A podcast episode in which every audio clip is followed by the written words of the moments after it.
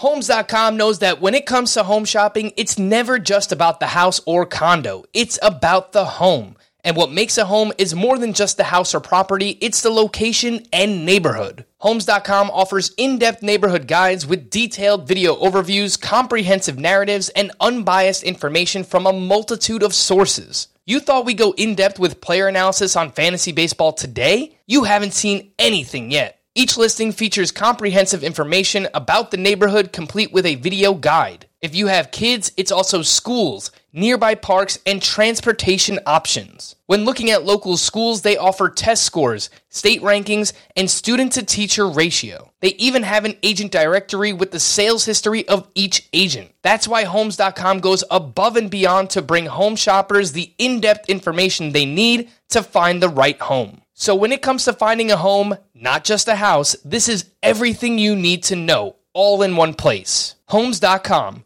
We've done your homework.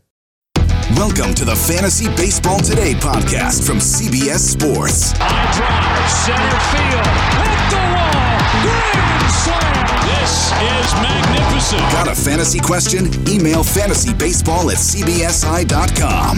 Get ready to win your league. Where fantasy becomes reality. Now, here's Frank, Scott, Chris, and Adam. What in the bizarro pitching world happened on Tuesday? Welcome into Fantasy Baseball today. Frank Stanfield joined by Scott White. Chris is off playing Call of Duty somewhere. You know, Scott, if I told you I had a rotation of Luis Castillo, Stephen Strasburg, Blake Snell, and Max Fried entering the season, you probably would have said that's pretty good, right? Yeah, sounds pretty good. Well, What are the odds? All four of them flounder.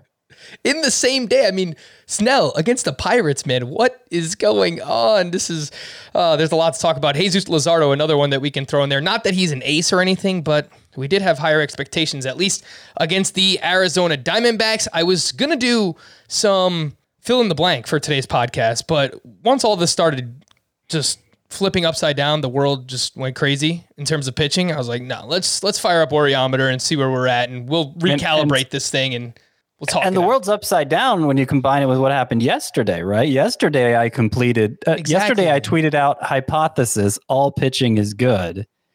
Evidence tonight. And today I had to switch that to new hypothesis all pitchers are bad. Evidence tonight. And you know, last night or uh, I, I should say what uh, Monday night it was it was guys like Alex Cobb and Huascar Ynoa and Adbert Alzolay. and today it's it's you know it's the studs you were just referring to and more they weren't the only bad ones Pablo Lopez threw a stinker It was Uh, wow. Yeah, it was wild. We're, we're going to get to all of it today. We got the worryometer a little bit later on. Zach Gallen made his debut. Bieber versus Giolito was awesome.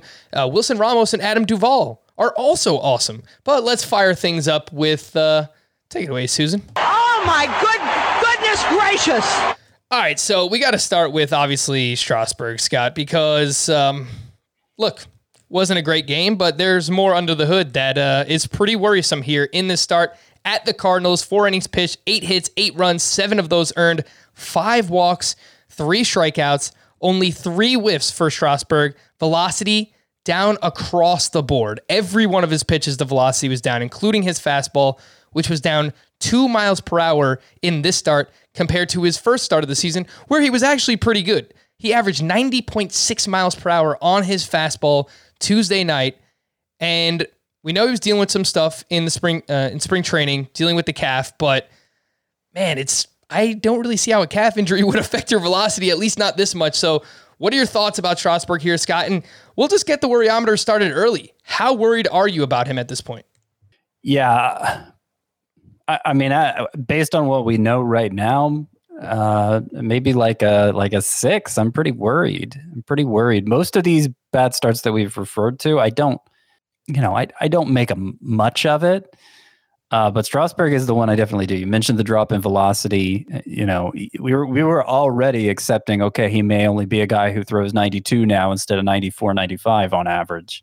But if it's 90, closer to 90, we saw tonight that may not go so well.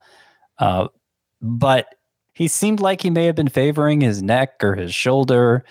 Uh, he um, wasn't finishing his pitches. It didn't look like like it, It looked like there may have been an, another health issue at play in this one, and you know, in addition to just the drop in velocity, it might explain the drop in velocity. And of course, Strasburg is no stranger to health issues, so we'll we'll have to see what more comes out. But um, concerning, definitely concerning. Who would you rather have, Scott? Zach Gallen or Strasburg? Straight up. Again, based on what I know right now, I got to say Gallen.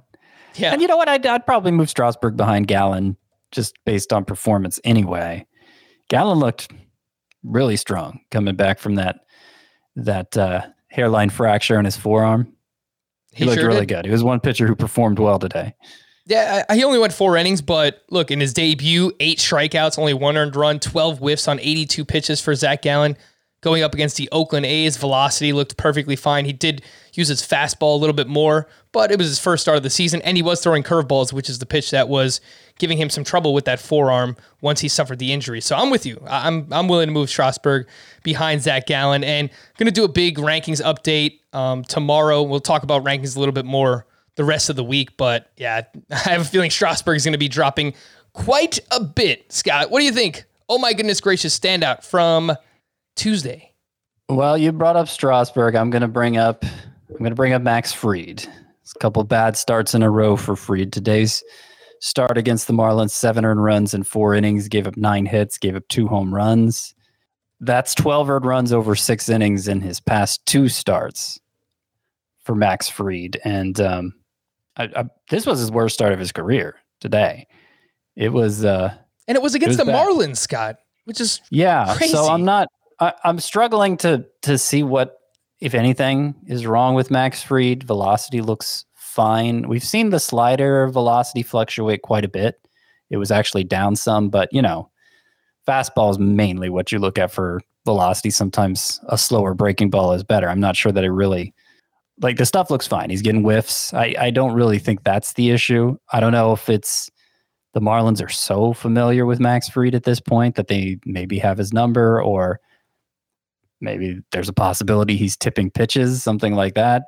Or maybe, you know, he's just he's just missing his spots early in the season. It it's uh it's something that happens. It's something that is usually corrected pretty quickly for pitchers of his caliber. And uh I'm not inclined to freak out over it. I can understand if you want to sit Fried until he shows signs of turning it around. I don't think I don't think it's a must necessarily, but I could understand if you want to do that after two pretty bad starts. But I think he's going to be okay. I, I mean, I do think he was kind of overrated coming into the season. We talked about that, but not so much because I thought he was going to get trounced. It was just because I think maybe his upside was being overstated. Yeah, Max Fried what I noticed, I didn't see anything in the velocity, you know, swinging strikes, whatever. 11 whiffs on 86 pitches. It was fine. But the home runs, he allowed he's allowed 3 home runs over his last two starts.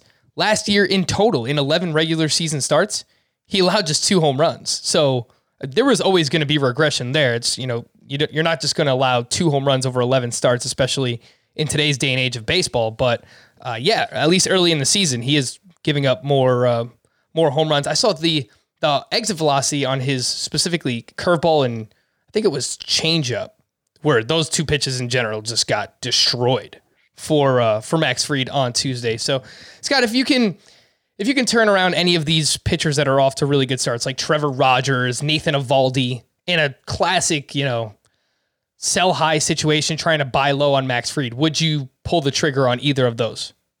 as a buy low with Fried, you're saying? Yeah, like would you? Yeah. If someone sent you Fried for your Trevor Rogers or Nathan Eovaldi, would you take it?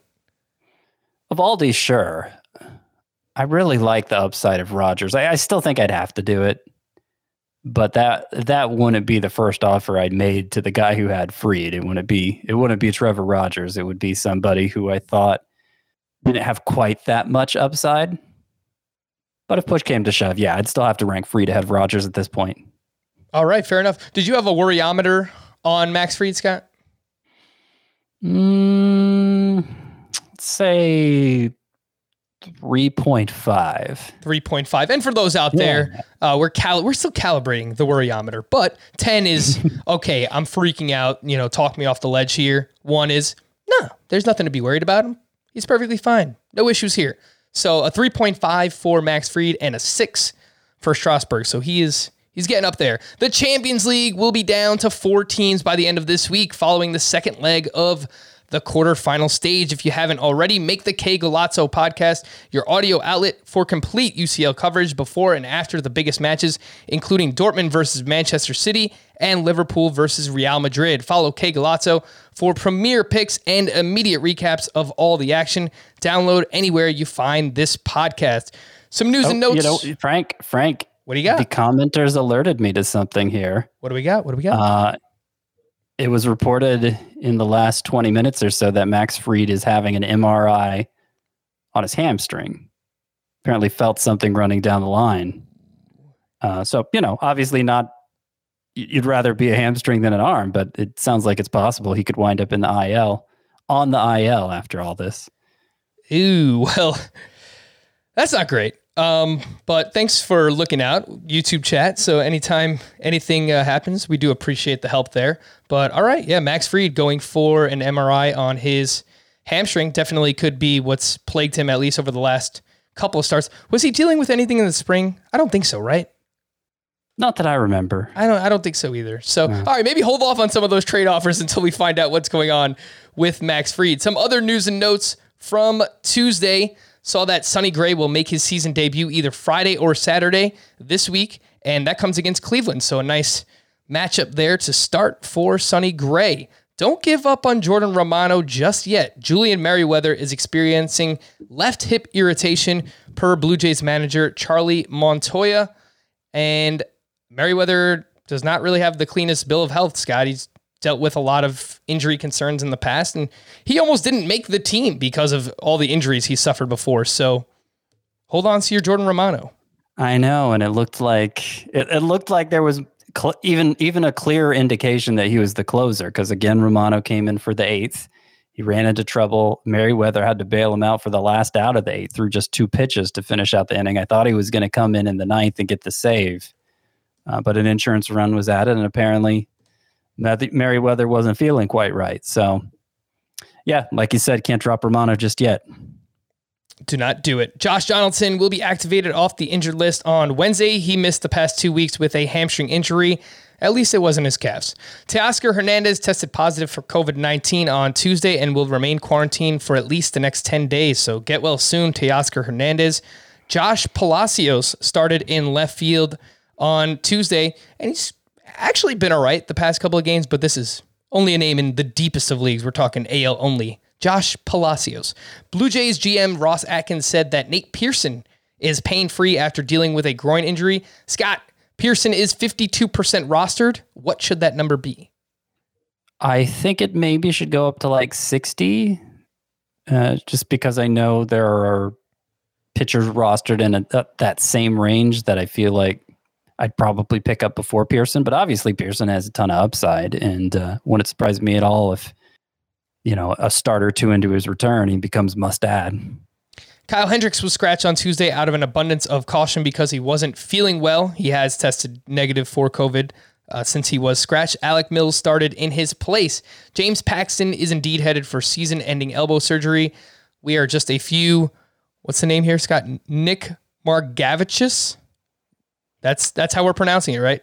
Nick yeah, well, I wasn't expecting you to actually say the name tonight. Yes, that is the Mariners pitcher who took James Paxton's spot and used to pitch for the Padres. His name is Nick Margevicius. Okay, so a few blowups from him or Justin Dunn, and I'm telling you, Scott, I think Logan Gilbert is on the way. Maybe late April, early May. Who would you rather stash right now between Gilbert or Nate Pearson? Uh, Pearson. Okay, Yeah, I, I think it's going to be a longer wait for Gilbert.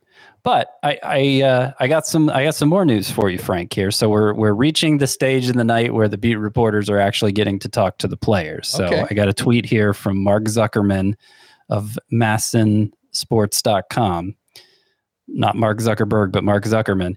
He says Strasburg attributed his diminished velocity to needing to dial it back some to try to locate better. Says he wasn't synced up the way he normally is led to poor command and falling off the mound toward the first base line. So, you know, it sounds like he was had some mechanical stuff going on, which is better than an injury. Yeah, I, I feel a little better. I feel a little better about him now, but I'd I'd rather sit him until I saw him get back on track. Christian Yelich was out of the lineup for the second straight game as he's dealing with that back injury per manager Tony LaRussa. Andrew Vaughn will start on Wednesday and Thursday against Cleveland and should play quite a bit on the upcoming road trips to Boston and Cleveland. So, Scott, is this a reason to hold on to our Andrew Vaughn shares? Because I tweeted out asking people, who do you want to hear about Worryometer? And we got quite a few Andrew Vaughn responses. Well, I think you should try to hold on to Vaughn anyway. Uh, I, I finally got a tweet today.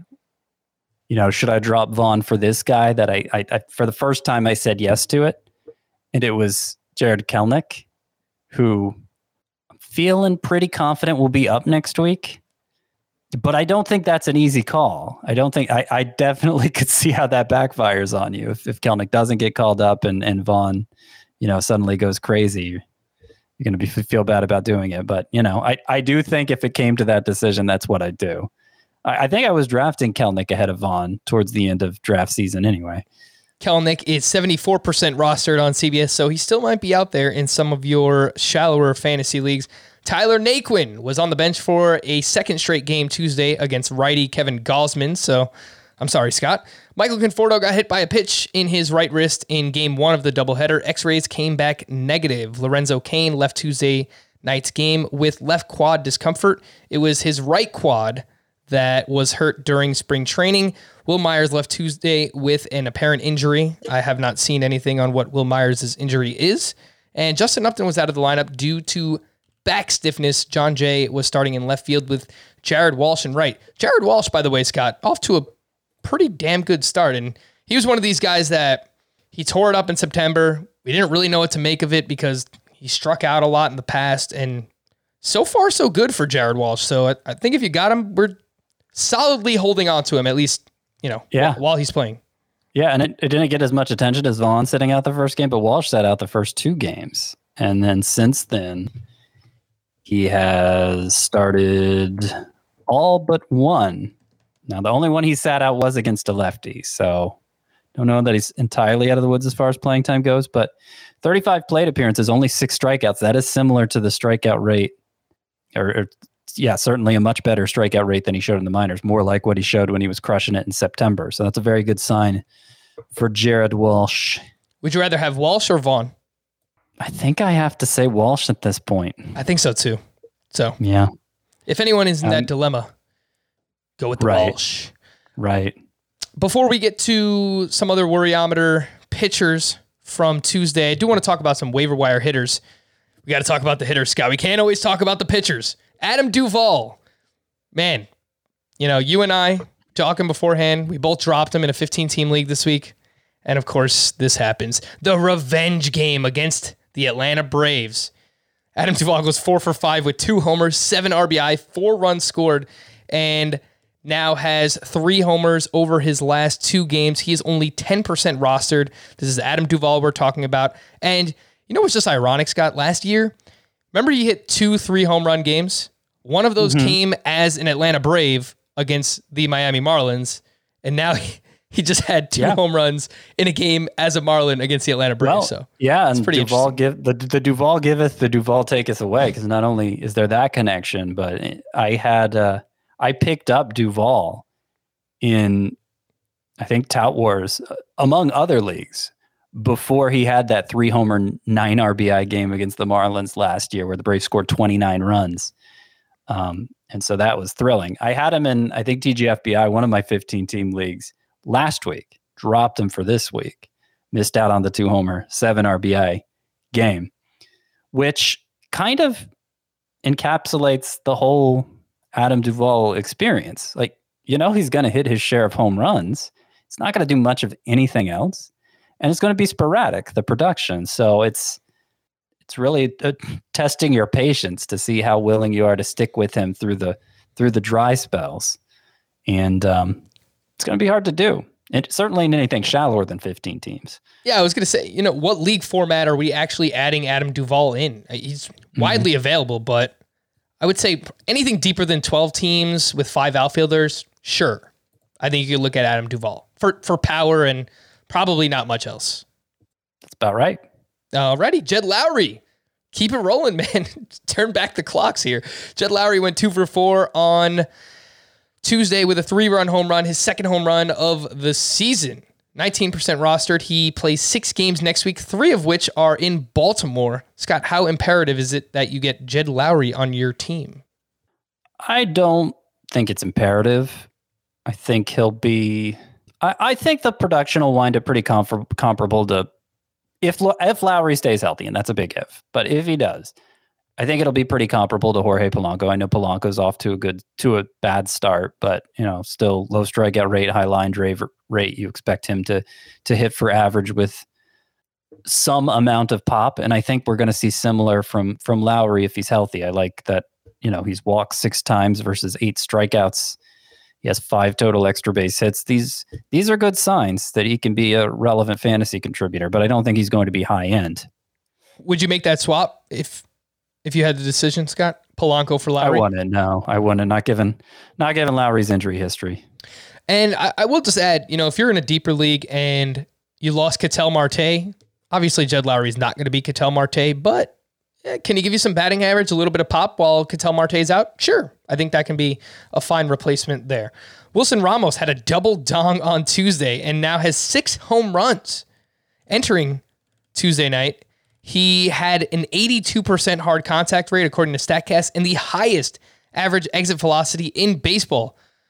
Scott, I mean, Jed Lowrie, Wilson Ramos, like, what is going on? This is. Would you drop? We got a lot of questions tonight. Would you drop any of Buster Posey, Omar Narvaez, Sean Murphy, or Mitch Garver for Wilson Ramos? Uh, okay. So some of those names I think I would. Posey, yes, I'm fine with that. Narvaez, who is also off, off, to a really good start. He is, but I, I still think I would. Sean Murphy, I think that's pretty easy. Garver, I might hesitate. It would, but you know, the kind of leagues where Wilson Ramos is available are probably the shallowest of leagues. One catcher leagues. Right. One catcher leagues, shallow leagues, the sort where if you drop Garver, you're probably going to get another shot at him later. Yeah. I think I would drop any of them for Ramos. I don't average exit velocity 101.2. He's crushing it, man. See, Giancarlo Stanton, his X slug is 723. His his hard hit rate is 80. I think you just went over that 82.4% yeah. hard hit rate. Like, you know, what normally leads the league? Like 50 or less than that? Yeah, um, I would say it's probably somewhere around there. It's yeah, it's a great start.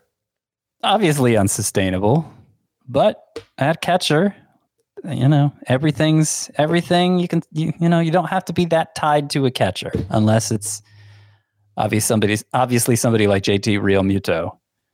Um, so yeah, write it out with Ramos for now. I like it. Yeah, He's, one catcher he, he league. A, he has a track record of being good, not this, but you know, pretty good offensive contributor.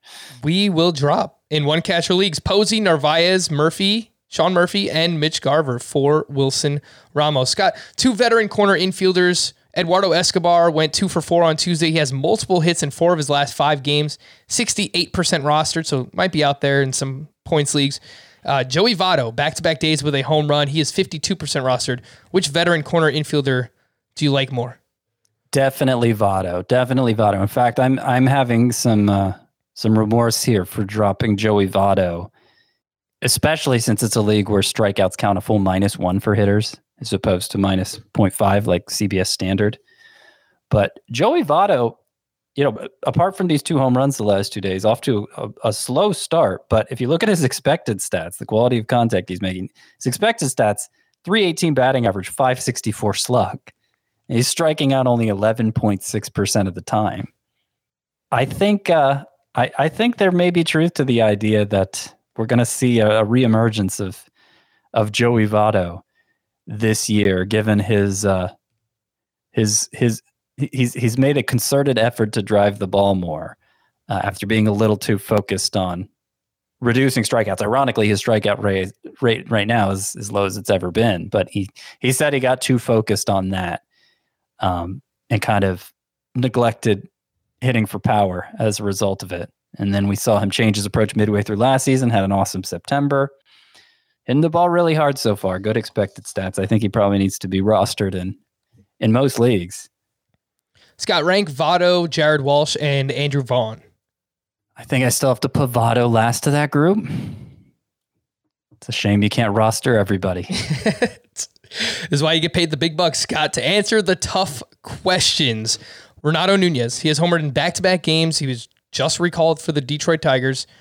He's only 5% rostered, so this is more of a deep league play, Scott. But uh, I'm wondering, do you think he's going to play every day once Miguel Cabrera returns? I, I'm sure one could DH and one could play first, but he's looked good so far. He has looked good, and I don't think performance was should have ever been in question for him. I mean, back to back years with being a solid power hitter, Nunez is, and I, I don't see why that would change. Uh, I guess he's playing at a bigger park in Detroit versus Baltimore the past couple years, so that might be one reason. But you know, he should be pretty productive while he's in the lineup. Uh, they had some questions about his defense, is my understanding of why he didn't make the opening day roster. And I mean, if you're presumably worse, those presumably those questions wouldn't go away when Cabrera's back in the lineup, but you don't know what's going to happen between now and then. Someone else could get hurt, or maybe just having him in the lineup and getting used to the idea of, of his power bat being there, the Tigers will be less likely to take him out this time. Look, I love Miguel Cabrera as much as the next guy, but if you're a worse defender than him, then you've got some issues, man. So um, if, if Renato Nunez can't get at first base, then yeah, something's going terribly wrong. But in deeper leagues, look out for Renato Nunez. Worryometer Wednesday, the Aces edition. We already talked about Stephen Strasburg, Max Fried getting sent for an MRI on his hamstring. Let's talk about Blake Snell here, Scott, who was at the Pirates. Another one Fried's going up against the Marlins. Uh, Snell's going up against the Pirates. You're thinking, okay, wow, man, you got these two on your on the same team. Fantastic matchups. He, he couldn't escape the first inning. Blake Snell did not get out of the first. He only recorded two outs. He allowed three hits, three earned, two walks, one hit by pitch, 38 pitches. He got taken out of the game. He was barking at everybody in his own dugout. I mean, how can you blame him? Like, you're you're pitching terribly against one of the worst teams in the league. You deserve to get take out, uh, taken out. So, what do you think, Scott? Worryometer one to ten on Blake Snell. I will say, I'll say three for him. I, I don't know that this start really moves the needle for me. He was throwing plenty hard. He actually threw his breaking balls a lot more than usual. Um, I think it was just one of those days for him. I mainly my concerns about Snell would be like we haven't seen him go six innings at a start yet, and that's been an issue for him for a couple years now. I'm just not sure. I know he won a Cy Young award in what was it, 2018? Yep. But I think he's kind of. I think his fantasy value has kind of. uh It's kind of coasted on that in fantasy because he's been I'm not saying he hasn't been must roster, but he's been kind of underwhelming since then, and I think a little less than must start. Snell has not completed six innings in a start since July 21st, 2019. That is a long time ago. And you know, on the other side of that, basically, Snell is probably a little bit overvalued for fantasy. Hyunjin Ryu is probably the most underrated pitcher, starting pitcher in fantasy baseball year in and year out. I am here to say I'm ready to make a bold proclamation on mid April, which is probably going to look ridiculous in a month from now. I would rather have Ryu over Snell rest of season. I don't think it's crazy. I, I ended up with a lot of shares of Ryu last year because I, I thought he was especially undervalued then. He he got he, he was more appreciated in drafts this year than last year. So For I didn't sure, end yeah. up with him as much.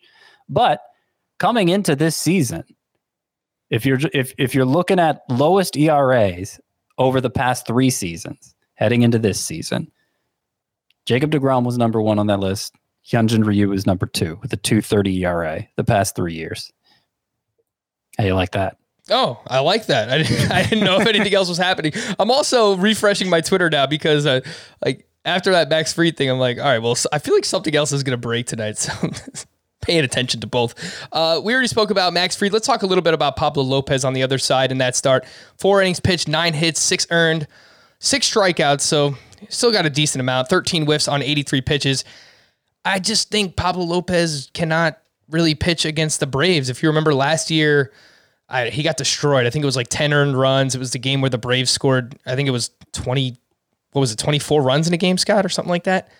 29. 29 runs in a game. That was the game that Pablo Lopez started. I think he just kind of struggles against the Braves. They're a really good lineup, and some of their guys got going. Marcell Ozuna, Ozzy Albies hit a home run. I think we kind of spoke that into existence yesterday, Scott. But uh, Pablo Lopez, worryometer. Yeah, like a two, but I I think I would be worried if I was somebody who was like calling the Pablo Lopez breakout this year, like some people were. He's barely thrown that breaking ball that was getting hyped this spring. He's barely thrown it at all in, in any of the three starts. First two starts, obviously, the result was fine. I think he's going to be a fine pitcher more often than not, a quality start more often than not, but he's kind of in that very small tier of that very small middle class at a position that's so uh, so two faced. I don't know that I've ever been subtweeted by Scott on the podcast while we were podcasting because I had Pablo Lopez in my breakouts column. Oh, I didn't even know that. I wasn't. Wow. Thanks for thanks for reading my breakout, Scott. yeah. Uh, so far, it hasn't looked great for Pablo Lopez. I, I, will admit that, and he's been very. It's four seam sinker. It's change up. He's not really using the breaking pitch as much. So, I get it. I just think you were probably drafting him as your what SP four. I'm I'm still fine with him as your SP four. I think he's going to be like a high threes ERA, an okay WHIP, maybe a strikeout per inning, and that's solid. It's just maybe he doesn't take that next step that I was hoping on. How about Jesus Luzardo, who was at the Arizona Diamondbacks on Tuesday, two and two thirds, six hits, five earned, two walks, one strikeout. He allowed a three run homer to Carson Kelly of all people. Luzardo has now allowed 12 earned runs over 13 innings pitched in his first three starts. Luzardo, 1 to 10 on the worryometer. He's probably like a two as well. And I, I mean, uh, I think this early in the season, we're talking about three starts for these guys, two for some of them, barely anything. Uh, I think the really the main things that would worry me for a pitcher this early in the year is if they don't seem to be throwing as hard as they normally do, like they've lost stuff, or I didn't believe that they were good in the first place, and it's kind of being confirmed already. Those would be the main things that would worry me about a pitcher. And Luzardo doesn't fall into either of those categories. There is something weird going on with him where he's throwing his four seam fastball like two thirds of the time. And last year, he was throwing either his four seamer or his two seamer. Combined, he was throwing them only like 50% of the time. So for some reason, he's leaning way more on the fastball. And that pitch was responsible for a 552 slugging percentage last year. So I'm not sure why Luzardo is doing that, why he's he's not throwing his breaking ball and his changeup as much. But I I trust you know somebody's going to reveal this to him and he's going to go back to uh, if he doesn't figure it out himself go back to mixing his pitches in a way that makes more sense i've noticed a few pitchers so far this season scott are relying on the fastball heavy. I think Jacob DeGrom has barely used his changeup through his first three starts. He probably just doesn't need to because he's the best pitcher in baseball. But there's been a few other pitchers that are really going fastball heavy early on, and I wonder if that's what Luzardo has been doing. But yeah, I agree with yeah. you. I mean his his breaking pitch and his uh, changeup was really good last year for him in terms of whiff rate. So I, I think if he just does yeah. that, like he's probably going to turn it around. I think if anyone's freaking out about Luzardo, definitely looking to buy low on him. Yeah, I would agree. Yeah, I, I fastball's obviously what they threw most in spring training, and and they weren't working in their secondary pitches until deeper into spring training, and it, it may just be that he doesn't have a feel for them quite yet. But either way you look at it, that's something that will correct itself in time, I believe. So I would agree with you that Luzardo strikes me as a buy low right now. I'm not saying you have to keep starting him uh, you know, I, I could understand benching him until he turns things around, but I, I still don't think he's going to have a good season. He does have a two start week next week against the Minnesota Twins. Don't love that one. At Baltimore, that's obviously a better start there. I asked yeah, you this. It'd be tough to sit him in a points league, I would say. Roto probably could do it. I asked you this earlier for uh, for Max Fried, but Scott, if if you can turn Trevor Rogers into Jesus Luzardo right now, would you do it? I would be less likely to do that. Hmm, that's a tough. Would you? Would you, Frank? I'll turn it right back around on you. you can't answer my question with a question, Scott. That's not how this works. sure, uh, I can. I, you know, I'm inclined to say no, just because we really don't know who Luzardo is yet. And it's kind of the same thing with Trevor Rogers. Like, like what's tr- stopping Trevor Rogers from being what we thought Jesus Luzardo was going to be?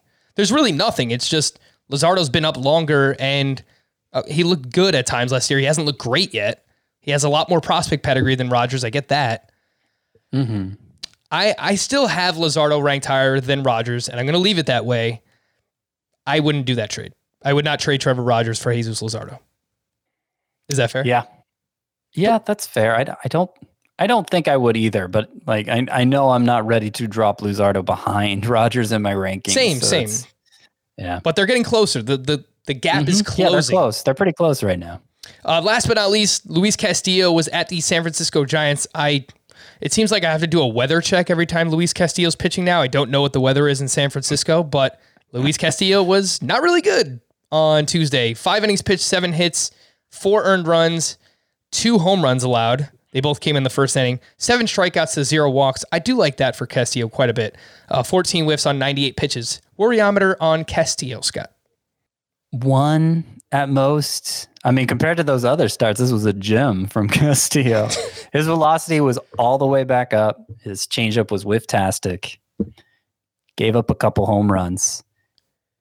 Didn't walk anybody. You know, it's this. This is this is just a a mess start from a good pitcher. That's all it strikes me as. Yeah, I'm with you. I'd I'd put it as a one as well. If anyone's freaking out about Castillo, another one. You know, don't worry. He is better as the season goes along, as the weather heats up. Uh, I think Luis Castillo is going to be just fine. We're going to take a quick break. If you are listening on the video side, don't go anywhere. If you are listening, if you're watching on the video side, if you're listening on the audio side, we will be back right after this with some worryometer hitters here on Fantasy Baseball Today. Worn by players like Michael Harris to meet the demand of elite ball players, the New Balance Fuel Cell 4040 V7 is a versatile option. The 4040 V7 is built for the athlete who needs responsiveness and ability to cut and run at their full speed. The model features a fuel cell foam underfoot and a synthetic and mesh upper to provide breathability, comfort, and a snug fit as you round the bases. The fuel cell midsole features nitrogen infused foam specifically designed to propel athletes forward. Learn more about the 4040 at newbalance.com. Live Nation presents Concert Week. From now through May 14th, get $25 tickets to over 5,000 summer shows. That's up to 75% off a summer full of your favorite artists like 21 Savage, Alanis Morissette, Cage the Elephant, Janet Jackson, Meghan Trainor, Peso Pluma, Sean Paul, Sum 41, and many more for way less. Grab your tickets now through May 14th to see all of the artists you love all summer long for just $25 each. Visit livenation.com slash concert week to buy now. That's livenation.com slash concert week to buy now. Let's start things off with Lourdes Gurriel Scott, who went 0 for 3 on Tuesday. He's now batting 156. Strikeouts are up a little bit thus far, 1 to 10 on the worryometer for Gurriel. Uh, basically one. Yeah, I I, I want to say he got off to a slow start last year too, That sounds right. I, and I was taking a kind of a victory lap for it because I wasn't believing in him as hard as others were. But then obviously things uh things turned around. Yeah, so through 17 games last year, he was hitting 226 with one home run. Things got better, and I think they'll get better again for Lourdes Gurriel. Agreed. How about Trey Mancini? Entering Tuesday, he had a 32% strikeout rate, a 56% ground ball rate. Obviously, look, we don't want to hold him, you know, too accountable. The guy is coming back from having cancer, so it's it's a crazy situation, obviously, for Trey Mancini. Uh, but you know, it seems like maybe a year off. He's going to get off to a slow start here. Scott, are you are you holding Trey Mancini? Where are you at on the worryometer? Uh, Preferably, I could understand how in a three outfielder league, he may be your only way to make room for for somebody else who needs to be picked up. But I, I think it's too early to say whether or not that time he missed, you know, what his body went through, if if that cost him something. And it may not even be that. You know, there was some skepticism coming off 2019 that that performance was something he could live up to again. It's worth pointing out but I, I, I, I think we need to see more I, I think it's just too early to judge, and that's true for every player, of course. Mm-hmm. Mancini, because of his history, I'd put him more like a three or four, let's say four on the worryometer. But um, you know, I'm not I'm not ready to write him off yet. Dylan Moore, random mid-career breakout last year with the Seattle Mariners, hoping to get a bunch of steals out of him in, in category leagues. He went over 3 on Tuesday. He's batting 121 and he had a 36% strikeout rate entering Tuesday night's action. And I know you have him in Tout War, Scott. I have him in another 15 team league. So we're keeping him there. But look, in a points league, the guy's striking out 36% of the time. Uh, you probably could cut bait with him.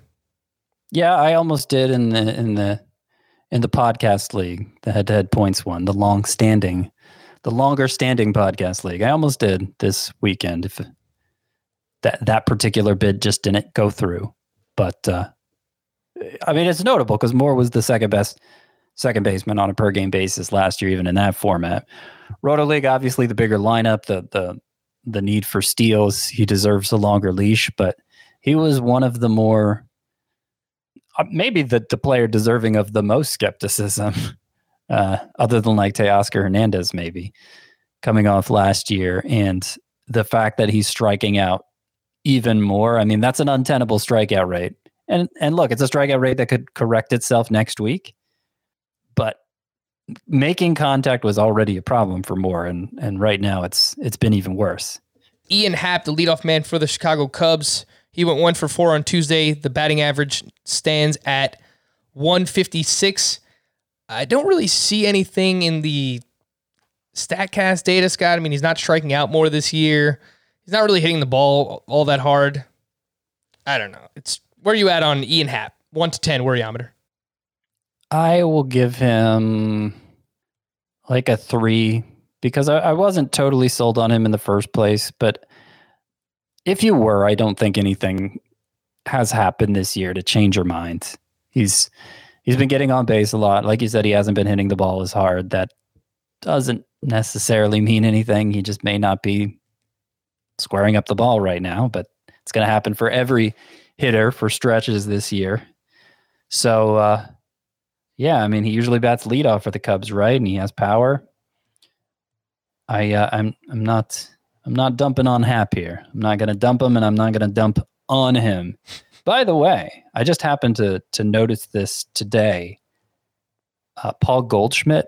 I know nobody's thinking about dropping Paul Goldschmidt, but his numbers don't look great. He hit his first home run today.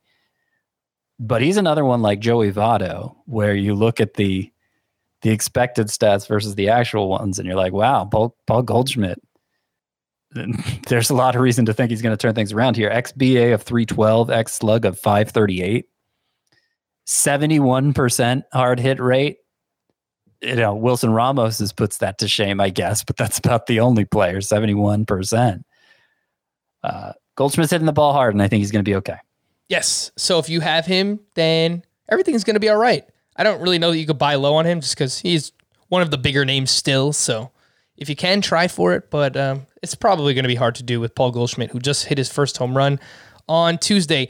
I uh, do want to promote a few other things here. FBT listeners, March Madness and the Masters may be over, but the sports calendar never sleeps. There's the NHL trade deadline, daily NBA, NHL, and MLB action, the RBC Heritage Tournament, NFL draft news, plus the UEFA quarterfinals. And CBS Sports HQ is your home for all of it. CBS Sports HQ is the only sports news streaming service that's completely free. How do you watch CBS Sports HQ?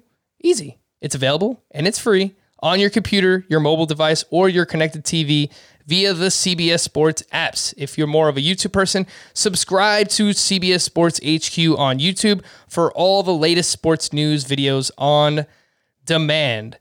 Scott, there was a pitching duel in Chicago and it involved your SP1, Shane Bieber. Nine shutout. Yes, normally that would be a complete game shutout, but this game went to extra innings because both Bieber and Giolito were just fantastic. So Bieber winds up with 11 strikeouts. Giolito winds up with eight strikeouts over seven shutout. And we didn't talk about it earlier because what are we going to say, Scott? These guys are awesome. yeah. Yeah. I'd, I'd, imagine those leagues where I have Bieber and Giolito as my one and two. All the ground I gained in the pitching categories where everyone else was stinking it up. Hot. So that feels good. But yeah, I mean, they did what they do. Interestingly, Giolito's velocity was actually down in this start. He peaked at 94 when normally he peaks at like 97. Uh, and the average velocity was down like a mile per hour. I, I don't know if that means anything. Obviously, he dominated. But maybe the most interesting thing that happened in this game is James Karinchak got the save. Now, you'll be quick to point out that Emmanuel Clase, who who we were assuming was the closer, who got the previous two saves for the team, had worked what three of the previous four days, right? Correct. Um, but the last time we saw him work, he took the loss. He took the loss in a tie game. Did not get the job done. Didn't look awful, of course. And look, I don't. Maybe it means nothing. Maybe it means nothing. But I'm just saying Clase gave Francona an excuse to try somebody else, and the somebody else he tried on Tuesday night got the job done. So, still Clase number one in the pecking order, but I'm not sure is an open and shut case. All right, I'm not sure. Especially when that save Karinchak converted Scott started with a runner on second base, and he did not allow that run to score. So it's it's pretty impressive there for him. Yeah, good point. Uh, Matthew Boyd, also impressive, Scott. I don't know. Keep poo pooing my guy, Matthew Boyd. He was at the Astros, six and two thirds of one run ball, only four strikeouts to one walk, nine whiffs on 100 pitches. It's not overly exciting or anything, but I will point out the Astros entered Tuesday with the second lowest swinging strike rate in baseball. But Boyd continues to use his fastball less and his slider and changeup more. His fastball velocity was actually up one mile per hour in this start as well. So, Scott, are you is your confidence in, in Boyd growing at all? Not really. Boo. No. I mean, we've seen Matthew Boyd throw a changeup a lot before, and he what that was before he became a good pitcher. So I don't know why going back to that would make him a Yeah, better pitcher. But that was a while ago. He could have changed up how he throws his change up. And where are the whiffs, Frank? If it's such a good changeup, Well, uh, look, where are the whiffs? let's be fair because we're, you know, all excited about Casey Mize. He's not getting any whiffs either. I know, but that's Casey Mize versus Matthew Boyd. You know, Eh. Well, I tried. I, I, I still like Matthew Boyd, and I would take him over Casey Mize, and uh, I like what I've seen from from Boyd and, and the pitch mix that he's using so far this year. Scott, would you drop either of uh, Jameson Taillon, who did not have a great second start of the season on Tuesday? He was at Dunedin to face the Blue Jays, three and two thirds. He allowed five earned runs. Uh, he is ninety five percent rostered, and, and Jake Odorizzi was obviously on the other side of Boyd in this game. He allowed five earned over three and a third. Would you drop either of Tyone or Odorizzi for Matthew Boyd? I would definitely drop Odorizzi because I there hasn't been a lot to like there. Yeah, uh, in a while. He's sixty four percent rostered, so uh, he's on someone's team. He's not on mine. He's not on Yeah, yours. well, I see people hype him from time to time, and I don't really get it because even the year he was good, it was he had some definite uh, issues pitching deep into games. So yeah, I not a lot that I see to like in Odorizzi. Uh, I'll stick with Taillon for now. I'll stick with Taillon for now. He showed good strikeout potential in the first start. Yeah, I'll give him a pass for this one. Stick it out a little longer. Some other happenings around the league on Tuesday. Justice Sheffield at the Orioles, six innings of two run ball, five strikeouts, only seven whiffs on 77 pitches. They should have let him just throw the full seven in the doubleheader because Rafael Montero went on to blow his win. So that was that did not work out well for Justice Sheffield. John Means. I don't know. I don't know, Scott. He was going up against the Mariners, five innings of three run ball, five strikeouts. Um, the fastball velocity was actually up, and the slider velocity was up almost two miles per hour. So, anything to see here with John Means? Uh, we haven't really done a, a means check in a while. Uh, well, it's only his third start. What do you want? Um, yeah, no, I actually watched quite a bit of this start because I was I was scouting him because I was seeing if I should trade for him in the dynasty league. And even though he got off to a rough start with the two home runs, I ultimately decided yes. You know, I saw him hit 94 with the fastball a few times, and, and it just the pitch mix and the way he was locating the different pitches, it, it left the Mariners shaking their heads a lot. And uh, he uh, I think he retired nine in a row at one point and then issued a walk and then had to be taken out. So it, it seemed like he came around. He he he really didn't have his changeup so much in this start, which is his best pitch, arguably. And um, so he figured out how to use his breaking balls more. And I don't know, he just looks like he just looks like a a smart, seasoned pitcher to me, who improved physically last year and got got the velocity up. Um, and I think has a higher ceiling, but it, it, may be more of a floor case than a ceiling case for Means. Uh, Garrison Wong on in our YouTube comments actually said someone in his league just traded John Means away for Jesus Luzardo. Well, that's that's a good buy low on Luzardo. Yeah, I like that. I like that quite a bit. If you can pull that off, something you should look into doing. Taijuan Walker was going up against the Phillies four and a third, one earned, eight strikeouts, 12 whiffs on 80 pitches.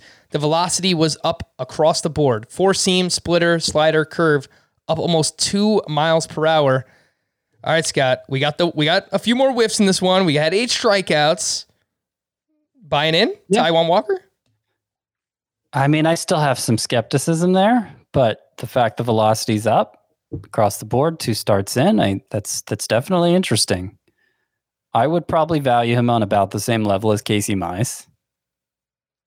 Walker, I think, is pretty universally rostered actually, which I was surprised about. I, I, was surprised he was as rostered as he was, and I don't have enough yeah. time to pull it up, but uh, it's fine. At least on our site, it might be different on other sites. He may have had like a really good projection on our site that moved him up in the in the draft room.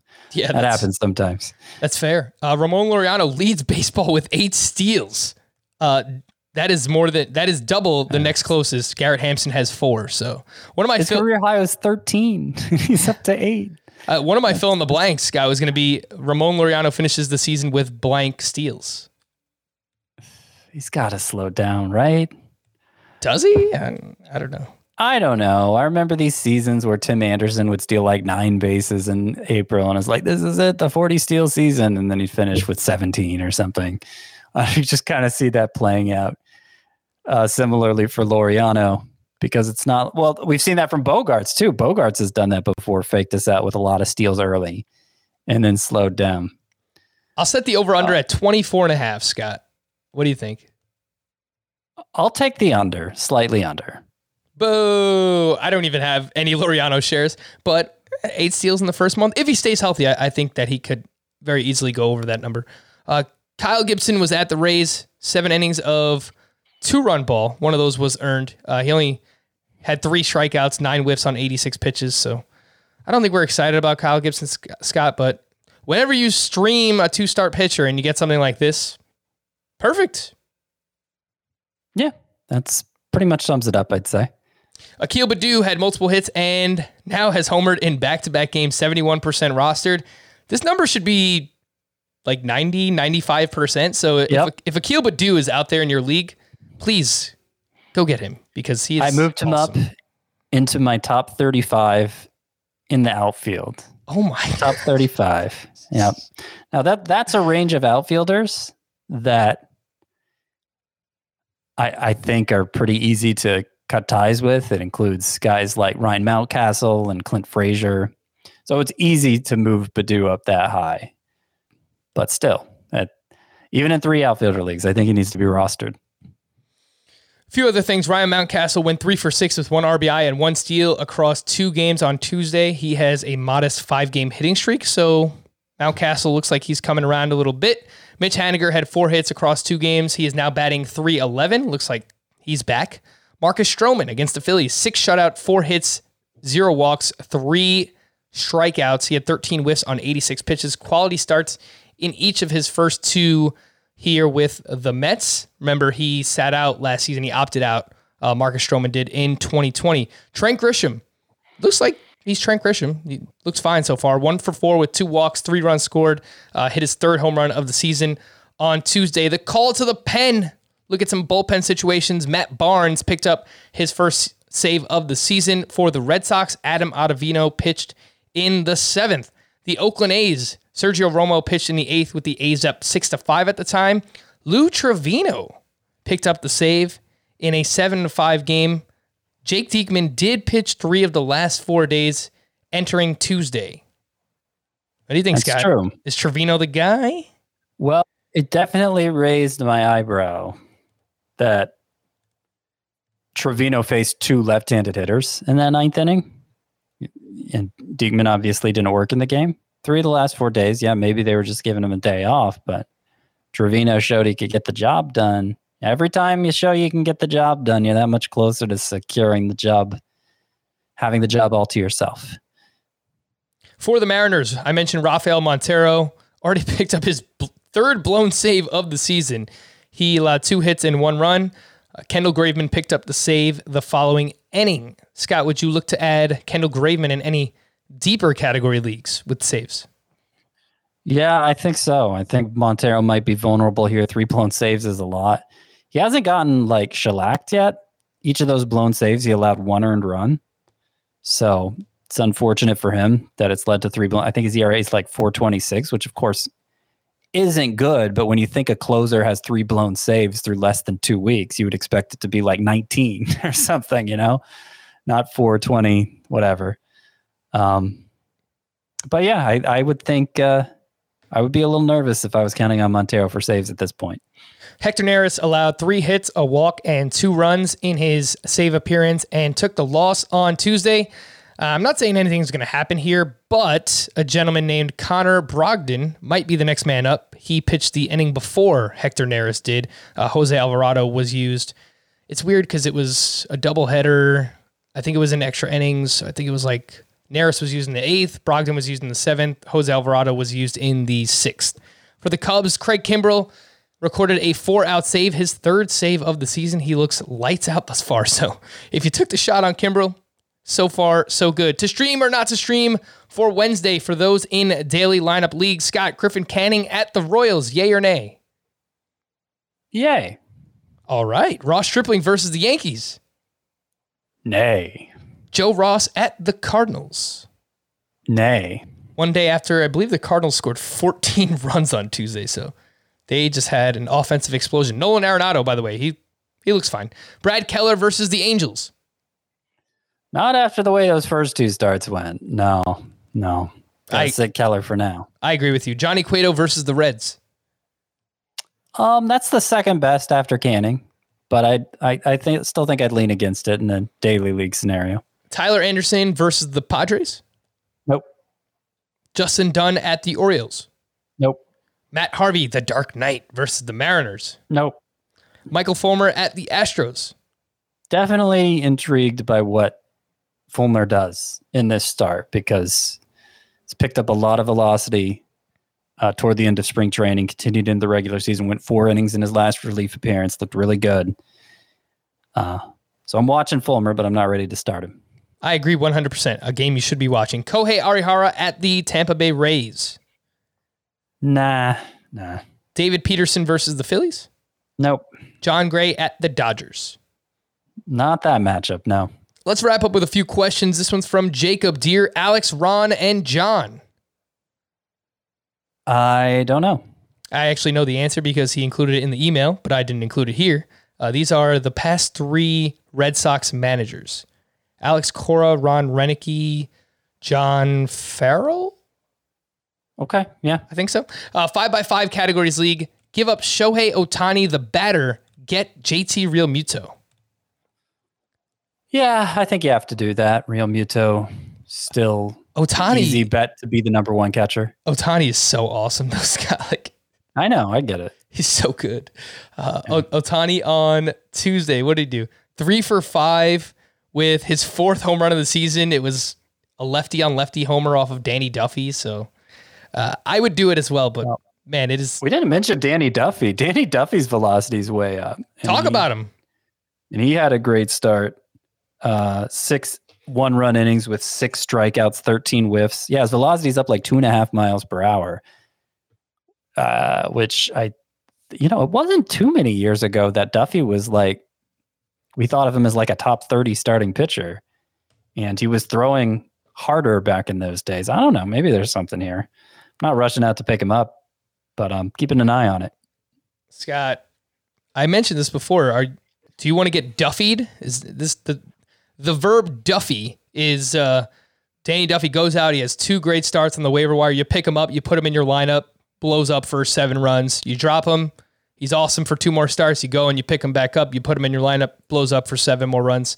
It's just this is the way Danny Duffy goes. I don't know. We're, we'll monitor it because the velocity is up, but uh, I've been fooled so many times. This one's from from OJ. I have a question about long relievers who can become starters since I own all four. Michael Kopech, Tejay Antone, Jonathan Loaisiga, and Garrett Whitlock seem too valuable to too valuable to be stuck in long relief for long. LOL. Do their numbers say anything about which can actually move to being starters and which are better suited to the bullpen permanently? I don't know that any are. Maybe Loaisiga. Maybe Loaisiga just because he's had so many durability issues. I- don't know that he's going to get another chance to start again. And I'll add that Kopech, which is obviously the biggest name of this group, the plan is for him to be in the bullpen all year just because he sat out all of last year and was coming back from Tommy John surgery. And that's just a good way to keep his innings down. Uh, the plan could change. I, I think that's certainly possible, but it would take a it would take some injuries for the White Sox rotation. I think the one with the best chance, I think, of joining the rotation at some point this year is Tejay Antone, and the fact that he would went three and two thirds innings in his last appearance, I think, is a good indication that the Reds are keeping him stretched out. So that's the one I'd bet on joining the rotation the soonest. I don't know as much about Whitlock. Whitlock. The numbers are definitely interesting. I'll, I'll need to look more more into him because it seems like the Red Sox rotation would have some openings at some point. Yeah, I was just looking into Garrett Whitlock's numbers in the minors, and 42 games, 38 of those were starts, a 2.41 ERA, 1.16 WHIP, 201 strikeouts, and 205 and a third innings pitched for Garrett Whitlock, who is on the Red Sox. I just found that out, so maybe watch him. He seems pretty good. From Joseph, I can drop Ryan Mountcastle, Andrew Vaughn, Eduardo Rodriguez, or Griffin Canning for Wander Franco. Who is the Rule most five droppable? pick from the Yankees was Whitlock. Uh, okay, so Mountcastle. Wait, I'm sorry. What was the question? Would you drop any of Mountcastle, Vaughn, Eduardo Rodriguez, or Griffin Canning for Wander Franco? Ah, Wander Franco. I think could be up next week too. I would drop Mountcastle for him. Fair enough. For Scott, I am Frank. Thank you all for listening and watching Fantasy Baseball today. We'll be back again tomorrow. Bye bye.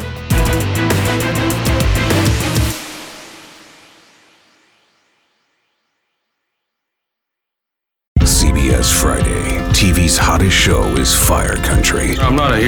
I'm in orange for a reason. They're taking 12 months off your sentence. You're free. Lady. With a special epic season finale Now that I'm out, I need something to get me up in the morning. You are a firefighter. Used to be. that will be unforgettable. In the name of your life's happiness, go get your girl. She's getting married tomorrow. Says, when do you let anything get in the way of what you want? The Fire Country season finale, Friday, 9, 8 central on CBS and streaming on Paramount Plus.